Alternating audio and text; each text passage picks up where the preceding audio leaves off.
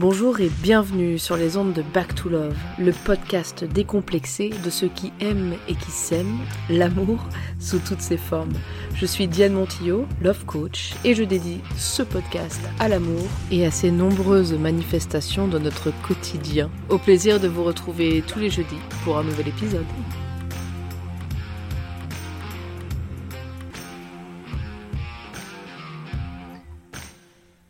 Salut à tous et bienvenue dans ce nouvel épisode de Back to Love. Je vous disais la semaine dernière que je traiterais le sujet de l'amour de soi en trois parties. J'ai donc parlé de la façon dont nous avons d'abord développé notre amour de nous, dans le ventre de notre mère et dans notre petite enfance. Dans cet épisode, je vais tenter de vous expliquer un peu à quoi ça ressemble quand on manque d'amour de nous. Alors, d'abord, euh, tout est relatif, hein, comme je le dis souvent, des comportements en apparence identiques peuvent être à la fois la résultante d'un long chemin d'introspection et de développement personnel, ou au contraire une réaction purement basique et pas du tout travaillée. Ça dépendra toujours d'où on part, d'où on en est et d'où on veut aller. Alors, ça veut dire quoi? Ça veut dire qu'il n'y a pas de mauvaise ou de bonne façon de faire, fondamentalement, et il n'y a pas de bon ou de mauvais comportement. Tout dépend toujours de la situation, de ce qui nous semble juste ou non sur le moment, de nos émotions, de l'intention et du sens que nous donnons aux choses. Selon notre nature et notre personnalité, nous n'avons pas besoin d'équilibrer les mêmes choses en fait. Euh, par exemple, une cliente me, parlait de son compagnon qui lui a une tendance à se priver, à se sacrifier, ce qui se ressent vachement à table à l'heure des repas, parce qu'il fait attention de pas trop manger, à ce que tout le monde ait plus que lui, à se priver de quelque chose qui lui ferait plaisir. C'est c'est sa nature, il le fait sans réfléchir. Il sort souvent de table avec la faim au ventre, du coup. Elle, au contraire, elle a tendance à trop manger, à se resservir et, pour le coup, à se sentir euh, souvent trop pleine après les repas. On pourrait dire là qu'il y a un manque d'amour de soi, à se priver ou à se gaver. Ici, un exemple d'amour de soi, ça pourrait peut-être consister à se lâcher la grappe pour lui, tout en se faisant un peu plus plaisir euh, plus souvent, et pour elle, bah, à mieux se maîtriser et à se restreindre. Il me semble important de rappeler constamment, constamment, que chacun d'entre nous est unique, et que la solution miracle pour l'un, ça peut être l'abîme et le drame de l'autre.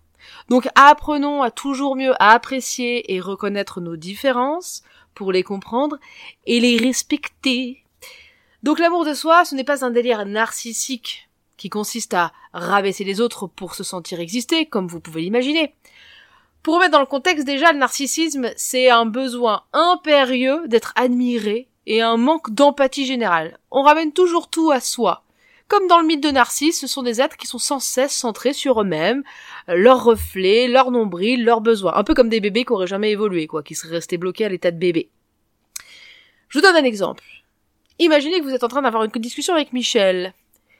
Et vous commencez à dire, Michel, je me suis senti blessé l'autre jour parce que tu m'as dit, et je voulais vraiment t'en faire part. Michel, le narcissique, dans cet exemple, vous répondrez un truc du style. Mais comment peux-tu te sentir blessé? Moi qui n'ai que de l'amour pour toi. Je me mets à plat ventre, par terre, pour toi. Euh, notez le chantage affectif que l'on sent poindre à l'horizon. et vous de répondre, je te dis juste que je me suis senti blessé, et j'aimerais que tu l'entendes et le comprennes, pour que la situation ne se reproduise plus, c'est tout. Et le narcissique de vous dire, mais t'as un problème, toi, de croire et de ressentir des choses pareilles. Tu te rends compte de ce que tu me dis? Que cela me dévaste? Que cela me tue? Moi qui t'aime tant? Que tu me mets un pieu dans le cœur? Pourquoi est-ce que tu me dis ça? Et vous de dire parce que c'est important pour moi, que je ne veux plus revivre cette situation. Et le narcissique de vous répondre Ah non, ça y est Tu me détestes Tu m'aimes plus Les mini J'arrête ici l'exemple parce que vous avez compris.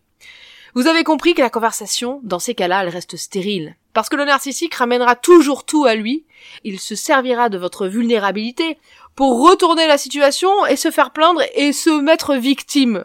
C'est le comble absolu. Pour en revenir à l'amour de soi, ce n'est pas non plus de l'égoïsme ou de l'individualisme, qui est un attachement excessif à soi-même, qui fait que l'on recherche exclusivement son plaisir et son intérêt personnel. C'est euh, rechercher son confort, son plaisir à tout prix, en mettant celui des autres euh, entre parenthèses comme ça après le sien en toutes circonstances. C'est je sais pas moi, vite se sentir agacé quand euh, par mégarde par euh, maladresse, on décide de faire quelque chose pour l'autre et que ça dure trop longtemps. Oh, fais chier, ça empiète sur nos envies, nos désirs, on a envie de taper des caprices. J'ai souvent remarqué que les égoïstes ont peur de perdre quelque chose, comme si justement ils n'avaient pas eu assez de quelque chose pour eux. Ils se sont sentis lésés à un moment ou à un autre, peut-être d'argent, d'amour, de temps, d'attention, et c'est comme s'ils n'avaient pas encore complètement déplacé, dépassé leur blessure d'enfance, qu'ils avaient encore un truc à, à rattraper. Alors on est tous plus ou moins égoïstes, mais j'ai remarqué aussi que plus on développe d'amour de soi, plus on devient altruiste. Marrant, non? L'amour de soi, c'est pas non plus aimer sous condition. Vous savez comme on picore dans une assiette, la bouche pincée, là, avec un air un peu méprisant, en séparant les petits pois des pommes de terre et du poulet. On n'aime pas une chose en en rejetant une autre. Aimer, c'est choisir d'aimer tout en soi d'abord. Évidemment, apprendre à aimer tout en soi d'abord, ça permet d'aimer les autres euh, beaucoup plus facilement. Et aimer tout en soi d'abord, c'est même ce que l'on aime le moins. D'ailleurs, plus on rejette une partie de soi, plus elle a tendance à prendre de la place et à se voir. Pour exemple, je me rappelle de cette femme absolument sublime rencontrée, on l'appellera Eva d'ailleurs cette femme, lors d'un stage de tantra. Pour ceux qui savent pas ce qu'est le tantra, je vous invite à être un peu curieux puis à vous renseigner. Et cette Eva, elle avait un jugement super fort sur sa mère qui avait été une prostituée. Eva, elle avait tout fait dans sa vie pour ne surtout pas être assimilée à sa mère et à son métier. Elle refusait catégoriquement d'être cataloguée comme telle. Et vous savez quoi? Comme par hasard, elle se faisait constamment aborder dans la rue, traitée de pute par certains hommes et dans certaines relations, ce qui la dévastait, comme on peut l'imaginer. Or, ce qu'elle refusait en elle lui revenait toujours en boomerang, de plein de façons différentes, et ça la blessait de plus en plus.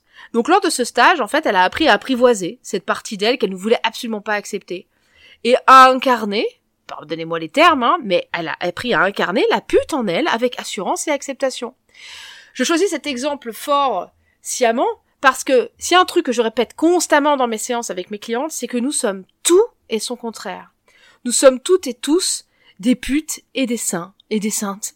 Nous sommes à la fois grands et petits, beaux et moches, bienveillants et méchants, intelligents et cons, forts et vulnérables. Et oui, on est toutes ces choses-là, dans des circonstances différentes et à des degrés différents.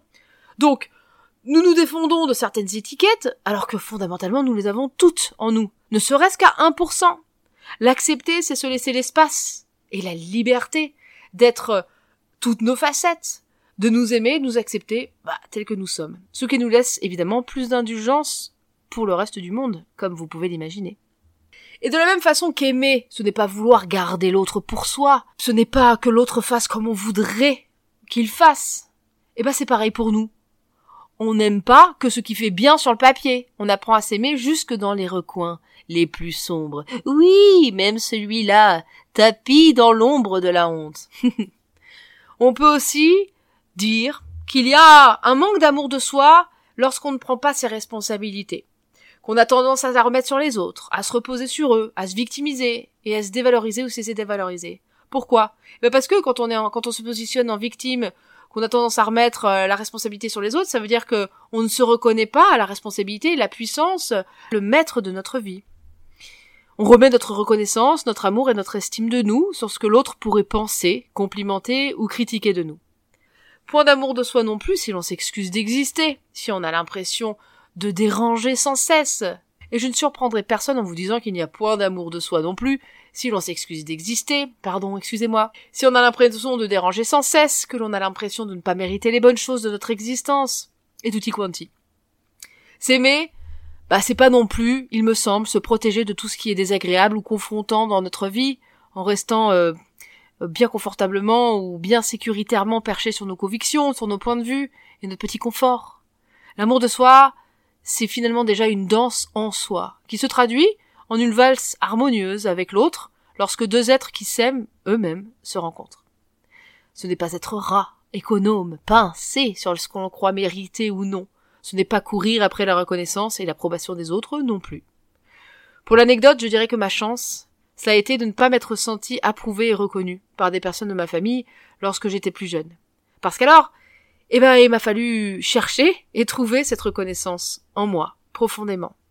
Apprendre à s'approuver soi-même, c'est un merveilleux cadeau. Et comme par hasard, une fois ce nectar en soi trouvé et retrouvé, notre entourage n'a plus de prise, plus de poids, et l'on ressent même une certaine approbation et une reconnaissance générale. Est-ce réel ou simplement parce que l'on a changé de point de vue sur nous? Eh, un peu des deux probablement. Voilà pour cet épisode qui nous décrit ce que n'est pas l'amour de soi, en quelques mots, en quelques lignes et en quelques exemples, et qui nous donne finalement déjà une idée de ce qu'il pourrait être. Donc préparez-vous, mes chers, parce que la semaine prochaine, je vais vous motiver à reconnaître et à ressentir l'amour de vous, et je me délecte à l'avance de vous en faire l'article. Au plaisir de vous retrouver, et d'ici là, belle semaine à tous.